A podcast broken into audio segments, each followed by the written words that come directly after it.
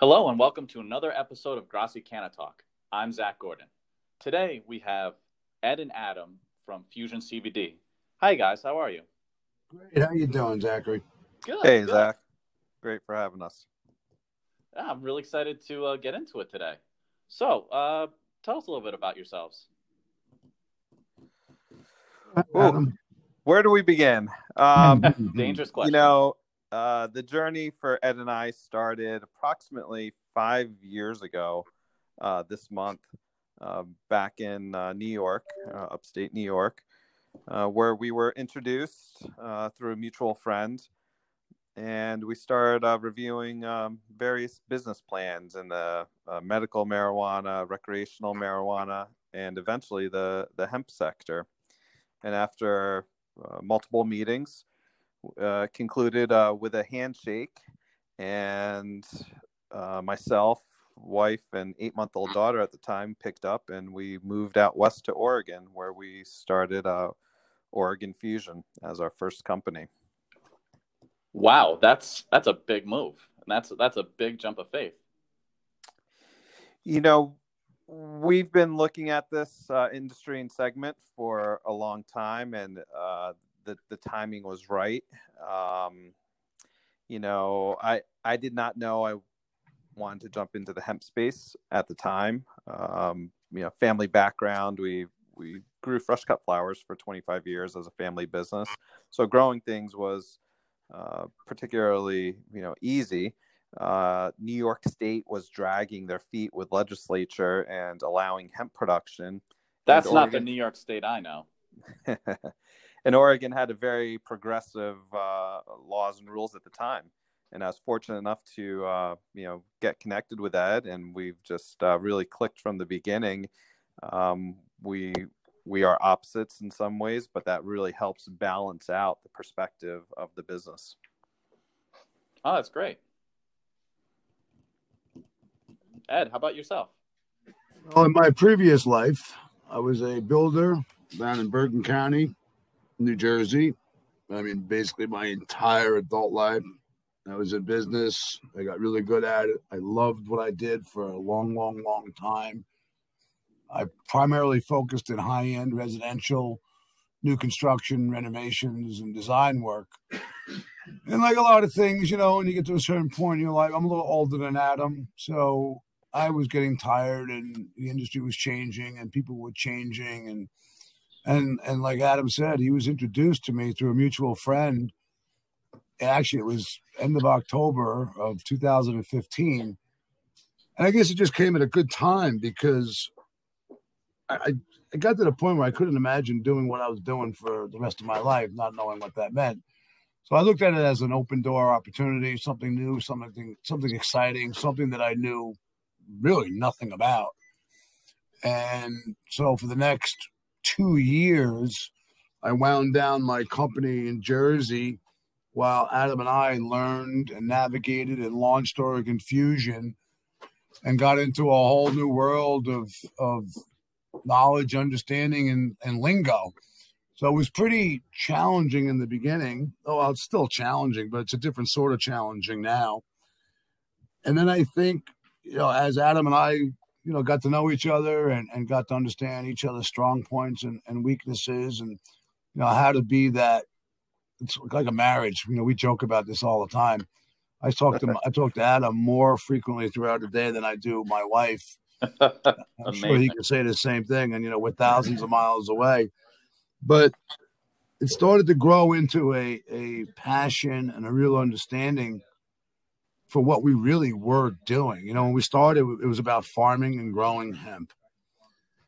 I don't think either one of us knew where we were going to go with this and to what level we were going to take this and you know when it comes to manufacturing and, and product development and all really encouraged by understanding cannabinoids and the benefits and you know what people need and why they need them and you know fast forward now i mean we joke about it but i met adam almost a little over five years ago and it's been one heck of a ride with a lot of changes a lot of challenges but we're excited to still be in the industry which so many people unfortunately have not survived it You're right. There's certainly been ebbs and flows, and it sounds like you guys have very much experienced that.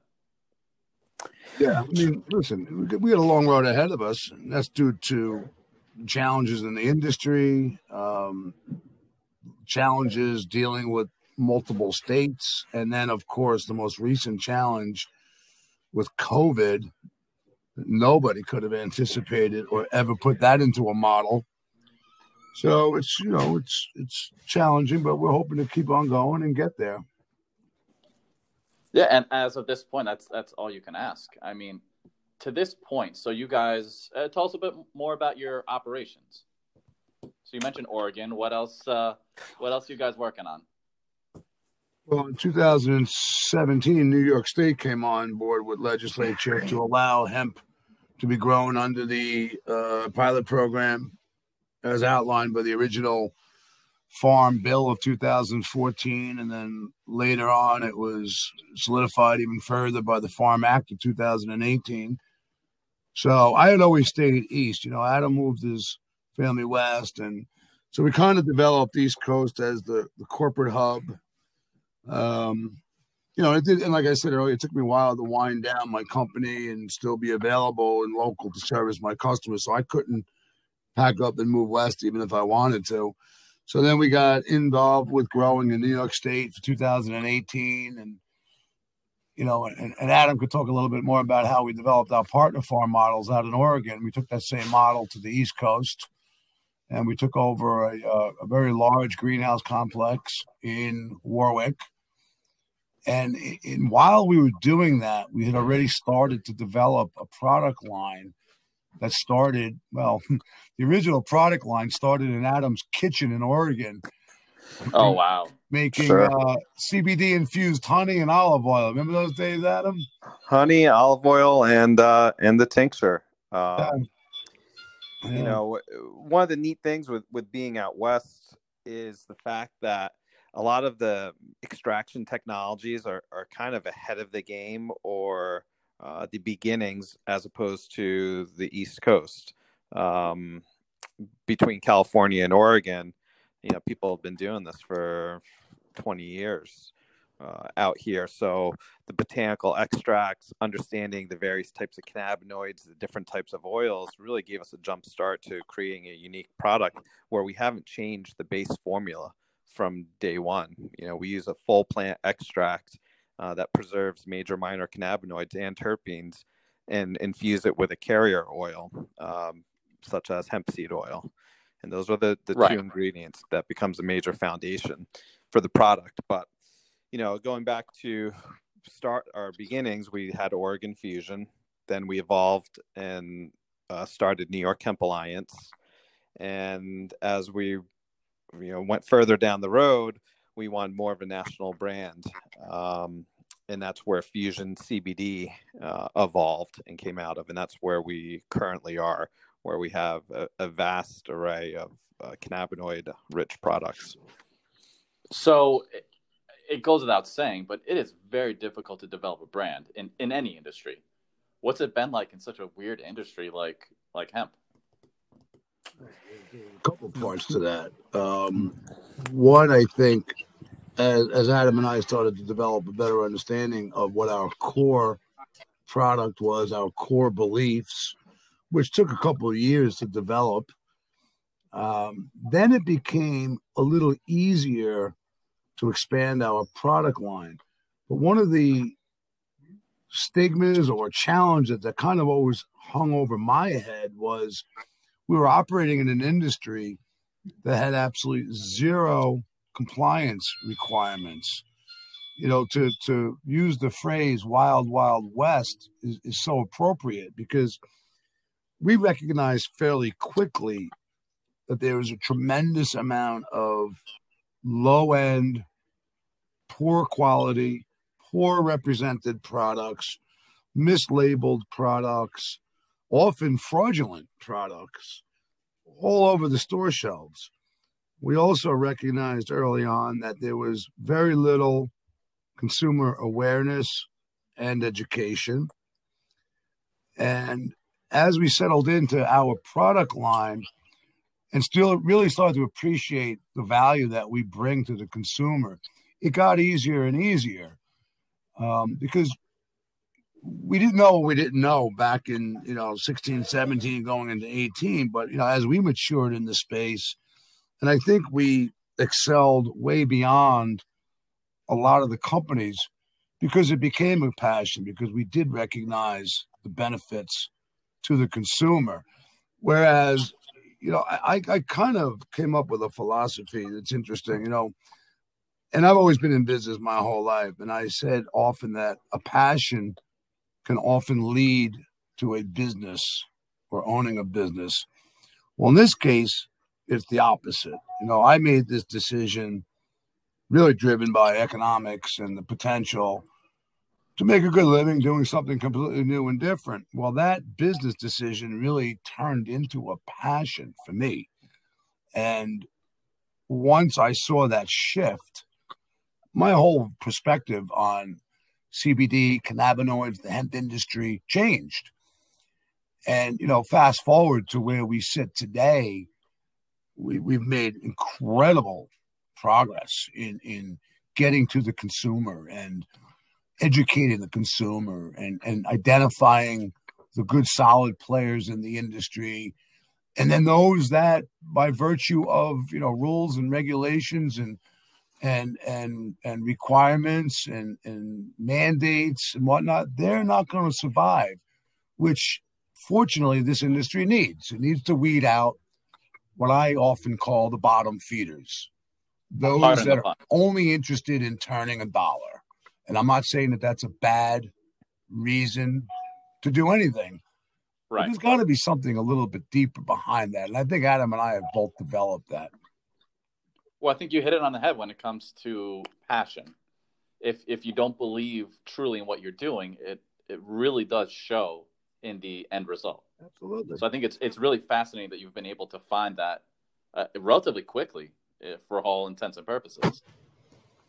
Well, I'll debate the relatively quickly part. fair, fair. When you put it that way, but I'm saying, in an industry that, for legal purposes, is very new. It, it is amazing that you've been able to find this again uh, relatively quickly. Mm-hmm.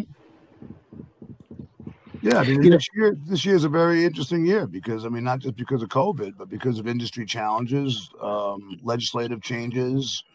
Uh, you know, different agencies taking over different sectors of the industry in different states. Uh, and and you know we really look at this year as being the, the, the, turning point for the industry and for fusion. You know, one of the, the challenges that we've endured, and also possibly a blessing, um, we've been self funded from the beginning. We, we've brought in a little bit of friends and family.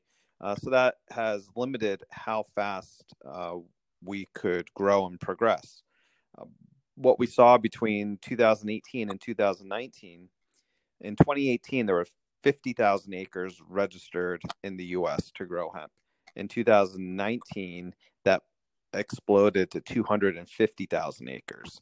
So material biomass um, that was 40 50 dollars a pound plummeted to below a dollar a pound and that right. really uh, has put many people you know out of business and trying to find a new avenue so what ed and i have been great at doing is uh, shifting our focus um, as a necessity in order to keep moving forward. So we've had to somewhat backtrack down a different path that we were going down and now refocus our energy and efforts to the consumer side. Um, and that, you know, segues into our current operations and, and goals, which is to, you know, open more stores, um, opening we had our first store open in june of this year with a grand opening uh, in warwick. Congratulations. Thank you. And another project that's been in the works for the past year is uh, fusion uh, vending machines. So tell us a little bit more about that because that is absolutely fascinating. Ed that's been uh, a, a long long road in the making and we actually are starting to place them now. So, one of the advantages let me tell you about the the actual portal. The vending machine, you know, it's a state of the art touchscreen machine. It's got its own built-in Wi-Fi. So all we need from the merchant literally is a, a 24 inch by 30 inch floor footprint an electrical outlet. So it's you know state of the art plus some. And what we're using the machine for is to put it into high traffic areas that you normally wouldn't have a clerk or an educated uh, employee behind the counter who is savvy and versed in cannabinoids. So on the screen, you'll see a video which shows our farms and, and it flashes our products. And then there'll be a tutorial on it, which will kind of give you an outline, an overview of cannabinoids and the benefits and the different methods of, uh, you know, ingesting them, be it smokable, topical, sublingual, or digestible. And then, you know, we're just we're going to be placing these. In fact, we have four machines going out in about a week to a big, big group of uh, the higher end uh, Exxon and Mobil gas station owners.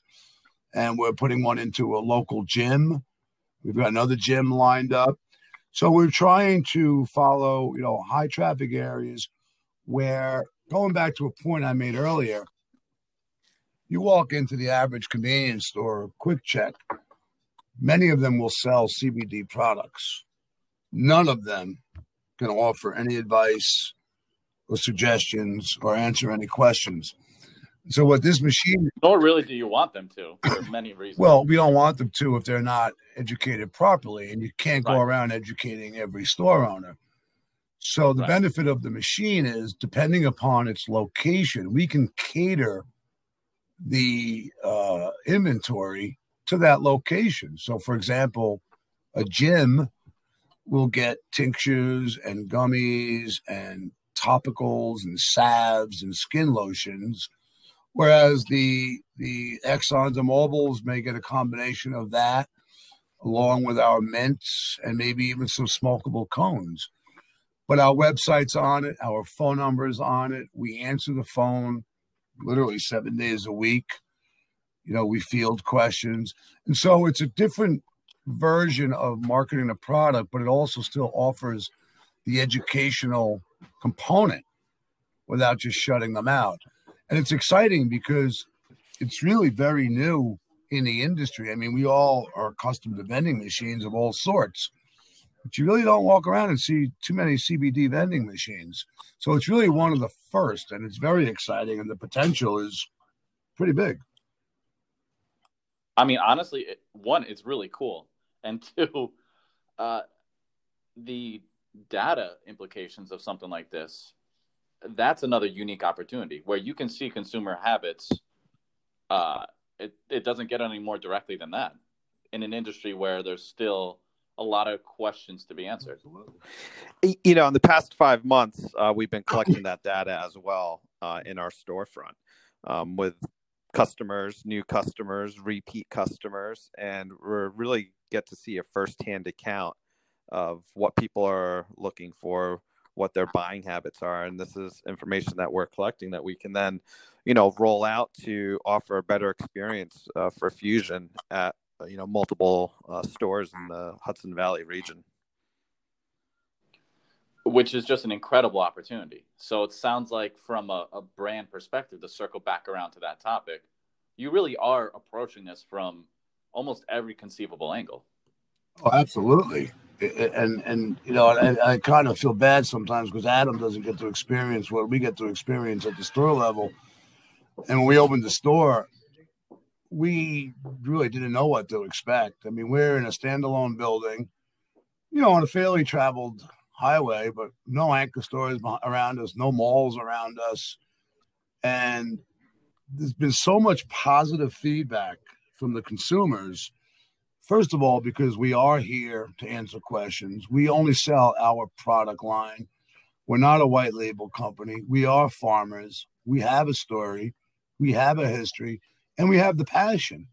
And when you put all of those things together and you get in front of the consumer who either thinks there's something wrong with it or tries to associate it with marijuana or has heard about CBD but doesn't know a lot about it, or has tried other products and often doesn't know why it doesn't work. You know, whether we sell a, a $10 item or $100 worth of product, we spend the same amount of time with every consumer, every customer. And that by itself is, is, is proven so beneficial. And it's given me a whole new appreciation for what we're doing. You know, part of what drove us to open the store was the industry changes and challenges, as I indicated earlier, but also COVID. You know, we were in, in a difficult industry at a very, very difficult time. And literally, April rolled around, and I said, let's open a store. We didn't even know what that meant at the time. And you know, from June until now, we we now know what that means. You know, we know when the people come back through the door and they go right for that tincture because they ran out, or they go right for the gummies because they ran out. We got customers for life already. And and that's talk about a data set that really goes a long way. I mean, that's all you need to yes. know right there. Absolutely. So was there any was there any pushback on opening up the physical location? No, we're very tied to the community, fortunately, um, and we were very welcomed into the community. And actually, we very blessed because this particular community, Warwick, has what's called an accelerated group, which is a part of an IDA, where they help develop industries and create jobs and you know uh, source different government grants and whatnot so they've actually created a cluster in town where they're repurposing the old jail property, and it's specifically for cannabis, be it you know medical marijuana at the moment, or or hemp and CBD. So even and they were fairly quick to put that together after the legislature passed. You know, we're actually getting ready to open another store, and you know, one of the things we're going to find out is how welcoming will we be in another town where maybe they're not as involved or interested in the hemp or cannabis space. Now, being that it's completely legal, I don't expect pushback, but you never know. You you know you walk into certain uh, societies or environments, and there might still be that stigma because it's still out there. People, and you just hit on a very important word there when it comes to stigma and you i believe you had mentioned it before as far as educating the public and educating potential consumers letting them know what the difference is between uh, a hemp cbd product and uh, a thc product or any other derivative thereof. It, it's a major difference and i think there is still and you i'm sure you can speak to this point specifically the the difference in knowledge that the public it, it's taken a while and everyone is really thinks hemp is marijuana for lack of right. a, a, better word. And and what we're able to you know offer the customers um, we're cannabinoid farmers and we offer various you know cbd cbc cbg uh, terpenes and that all these different compounds have various uh, benefits so we're able to help the the customer break things down, and and that's another benefit with with Fusion and having all of our own products and only our products. The customer doesn't go to a store where there's 50 vendors on the shelves where it's very confusing you know why do i want to go with this brand or another brand and so that's what sets us apart is the the customer experience yes we have an online presence at fusioncbd.com but customers, um, you know, do come into our store, and with the vending machines, we're really focused on the uh, in the Northeast, uh, the Greater Hudson Valley area, and want to uh, continue our focus there. Let me just add to that. Let me add to that. The good news is to to to Zach and, and Adam's point. Um, we have seen a shift in the consumer awareness over the last two to three years we've seen less stigma attached to it. And what's really interesting, and, and this is the benefit of that one on one direct interaction with the consumer, many of our consumers either are medical marijuana card holders or recreational marijuana users, but they come in all shapes and sizes as well. And for those that were we're, we're enjoying the benefits, and I don't mean necessarily just the get high benefit, but the actual wellness benefits of cannabinoids. They're thrilled to be able to buy a product that offers all of those benefits without necessarily having to be stoned all day long. And so then they have a choice. And for up until recently, they didn't have a choice. You know, the whole hype about medical marijuana, uh, recreational legal marijuana. Yeah, the medical part is yes, it's about medical with limitations because depending upon what state you're in and where you go, you're often limited on what you can even buy in terms of product type.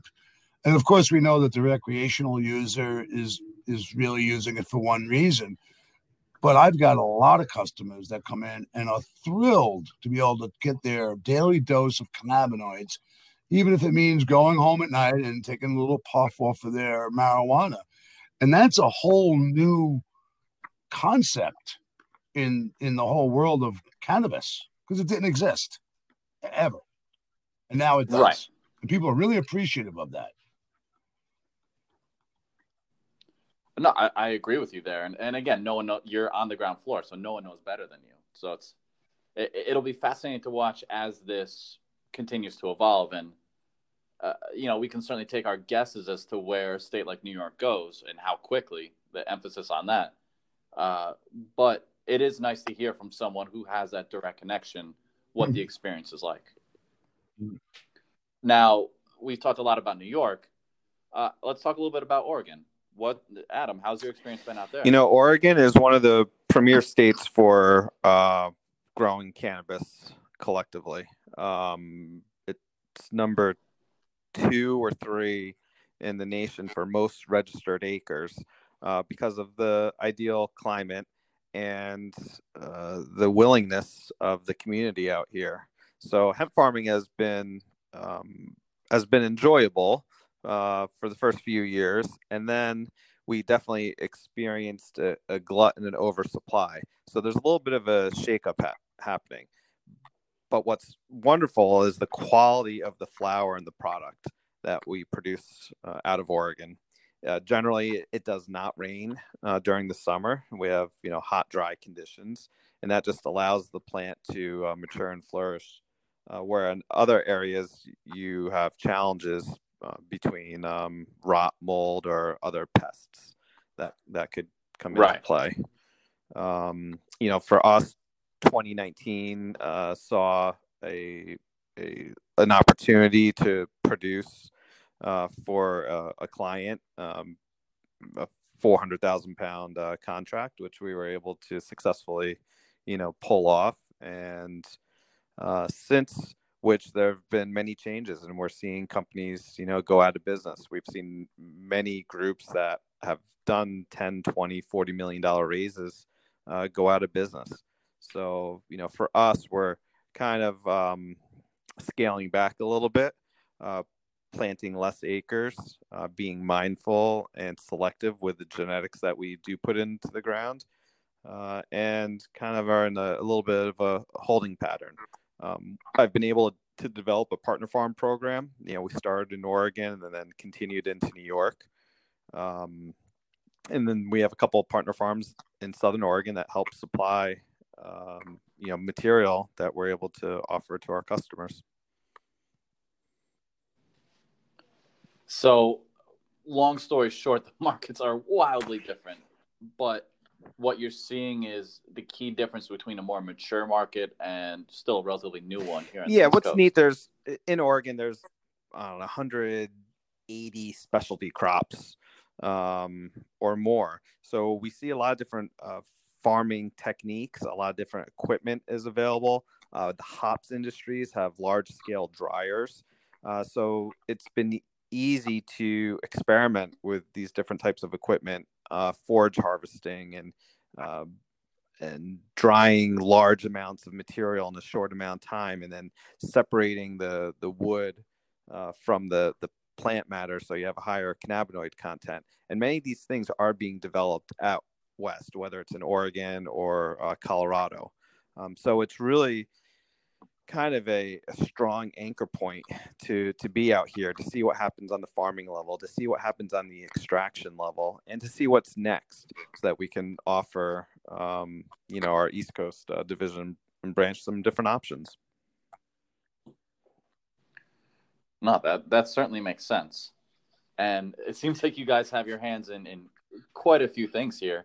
How are you handling all those logistics? I mean you are managing a lot right now we, Seven we days a week. That's how. we have we have many hats that, that we wear. Um, it's uh, not always by des- desire, but necessity. Um, and we've of learned course. to operate very, very efficiently and frugally, and sh- you know, shrinking the company when we need to. Um, that might mean that certain things take a little bit longer uh, to get done, but that also gives us the ability and flexibility to stay in business.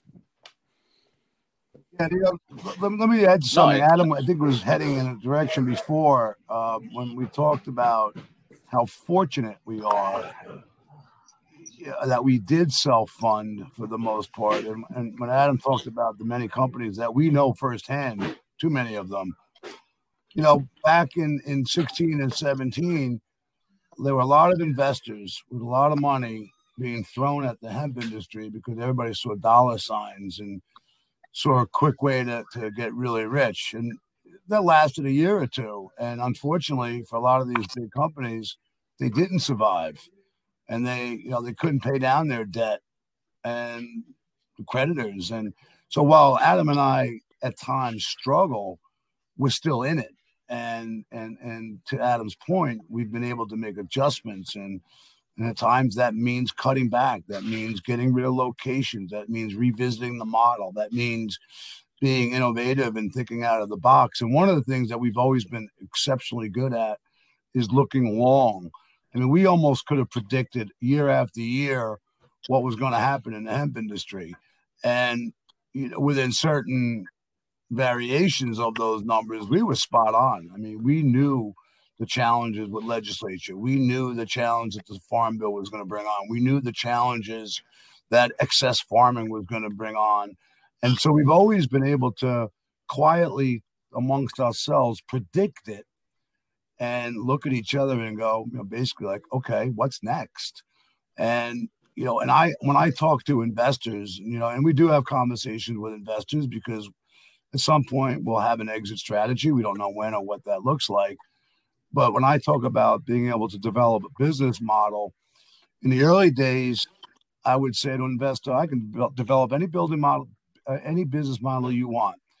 Tell me what you want the bottom line to look like, because there was no data to go by.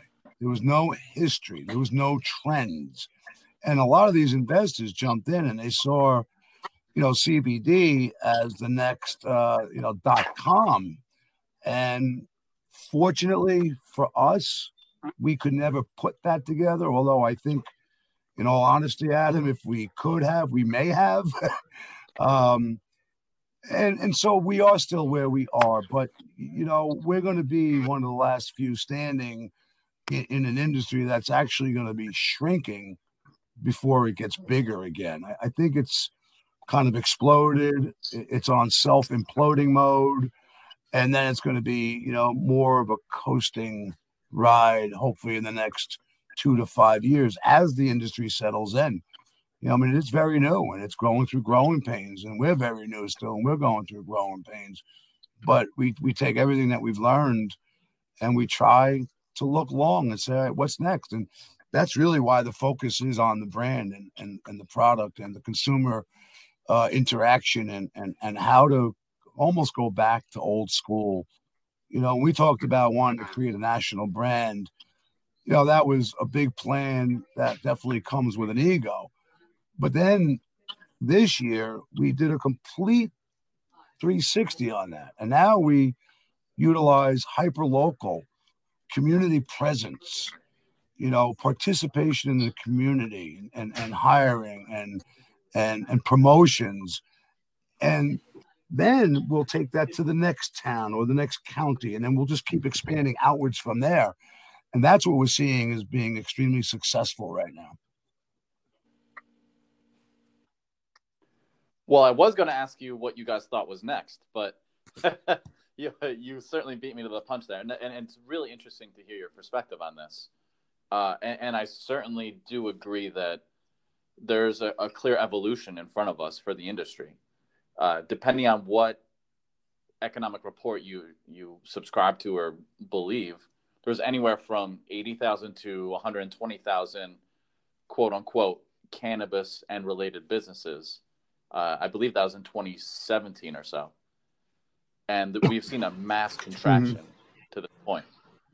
And that speaks to exactly what it seems like you're experiencing right oh, absolutely. The, the, the difficult thing is because the states operate kind of autonomous from each other, even though everybody's under the umbrella of the federal legalization, there's really not adequate data being collected by one agency. I mean, that's going to change, but it's going to take time. You know, the USDA is trying to take charge of the farming aspect of it. So when we when we cite, you know, how many acres were grown, we really don't know mm. what was grown. We only know what each individual Department of Ag puts down as how many acres were issued permits for, but there's no follow up. So if a million acres were permitted, how many were planted? How many were successfully harvested? Right. And what was the yield coming off of that? And so that's where the USDA and the FSA comes into play. But even if you look, try to look at stores you know, how many stores are selling CBD products from any given state to another? Nobody has that information. There's no one central data collection point yet. And it's frustrating because when we, we try to do forecasts or look for trends, it's like we're hanging around on, on, on an island all by ourselves because that information isn't really available uh, you know, down to the specifics. And, and that's going to take a long time to change. But there's significant motivation in the market, both from a public concern and from the private side to get that no, done. I think more so now because I think the well-rooted companies like us and the the established states, which you know is limited, you know, the states go through their own growing pains. Um, they're just starting to look at the need to have that kind of information. Earlier on, it was never even contemplated. Nobody cared. It was every state for themselves, basically. And now you're getting into issues of quality control, of ingredient listings, and public safety. Uh, I'm not sure if you guys witnessed it, but for a, a, a little moment in time, it, it, if you walked around New York City, you would see that every single juice shop, every single coffee shop, uh, every bodega, every every mini mart, everywhere had oh featuring CBD, without any real declaration well, as to what that. Yeah, means. you hit it. You hit exactly what we were talking about before. Um, it, no regulations, no policing, no oversight. Right no requirements. Right. And we we were welcoming the day that literally just hit New York State. Uh, a couple days ago, I went to an event where our Senator Metzger was there, and our township supervisor was there, and our lobbyist was there, and some of the hemp industry players in our local area were there. And it was specifically to announce that New York State Department of Health has finally rolled out their first draft of rules specific to manufacturing, retailing, wholesaling, and where those compliance rules come from. And so, again, in, in, order to anticipate this, about two years ago, I went out to Utah for a couple of different events uh, to be certified in food safety and in dietary supplements by a woman named Larissa who used to work for the FDA as a, a compliance inspector. And this was knowing and wanting there to be some some regulations, but we didn't know when it was coming. And this goes back to what I said earlier. You know, there's a lot of stores, and you just said it perfectly, Zachary. There's a lot of stores that are selling products with no control, no compliance. And so for that reason, we've been missing a lot of the market share because we don't want to be one of those 50 or one of those 10 or one of those five that are on a little corner gas station store shelf with an uneducated clerk because that's not our product. You know, our product does and will continue to stand above many. So we finally have rules and regulations. And Fusion right now is within about a month or so of having our third party CGMP certification and an ISO 7 clean room. We've already mastered all of our labeling. Oh, wow. We're implementing SOPs and traceabilities. And even though it's costly and extremely difficult, it's welcomed because this is the day we've been waiting for for years. And and that's just that that's incredible in its own right. But that's very impressive. It's been a lot of work, you know, definitely so, uh, uh, an ongoing process. There's a lot of details uh, in the information and the record keeping, uh, but it's something that the consumer wants uh, the, that the consumer needs. You know, and the, the next step after that will be um, research. You know, the more research components uh, will give customers, uh, consumers, the general public a better knowledge base on how they can make informative decisions on which type of cannabinoid product might be good for them.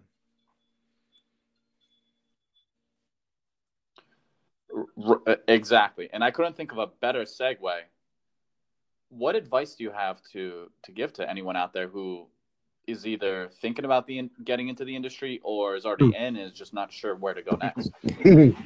Get out. Uh, you know, I think you, you need at, at, this point, uh, you need to have a very uh, well thought out plan with deep pockets, but also need to have flexibility and and the ability to change that plan if needed. Um, s- staying power with financial backing, um, you know, might allow you to participate and get some part of the market share, but it is not an easy path by any means. Let me add to that. Um, research. You know, and I still talk, and I'm sure Adam does too. We, we still talk to farmers that are hanging their hat on the whole newness and the potential upside to it financially. Uh, if you don't research it, and if you don't really take it back at least five years, and, and you know, there's at least enough data in terms of market pricing and and Adam talked about the value of biomass, and I can talk to you, you know, till you fall asleep about finished good pricing points and and you know how to find that right price point and and we've talked about how to find a quality or understand what goes into a quality product. You know we've got we're in our fifth year. So our research was you know boots boots on the ground you know we're in the trenches. And somebody that wants to get into the industry really needs to do their research and do their due diligence. And then yes have a plan and have a real hard solid plan.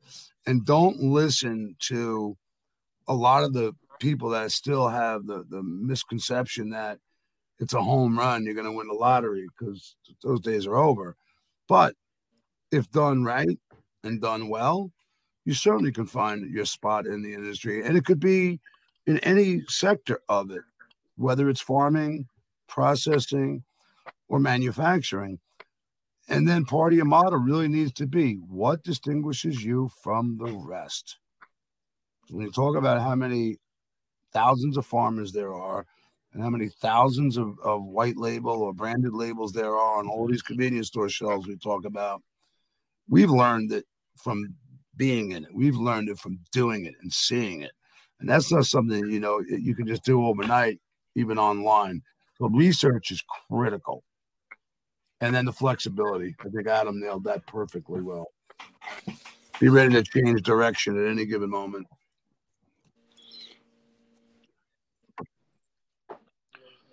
Very well, and I mean that's just good advice in general, but it could not be more emphasized for for this industry. So any uh, any last words, guys?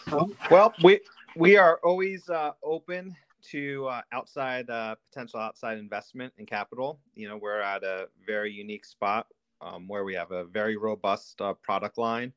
Uh, we have a very clear vision to open up more stores, and you know, with placement of these vending machines, and you know, now's the right time. You know, for uh, someone that might be interested in investing to, um, you know, jump in with Fusion Holding Group and all our subsidiary companies.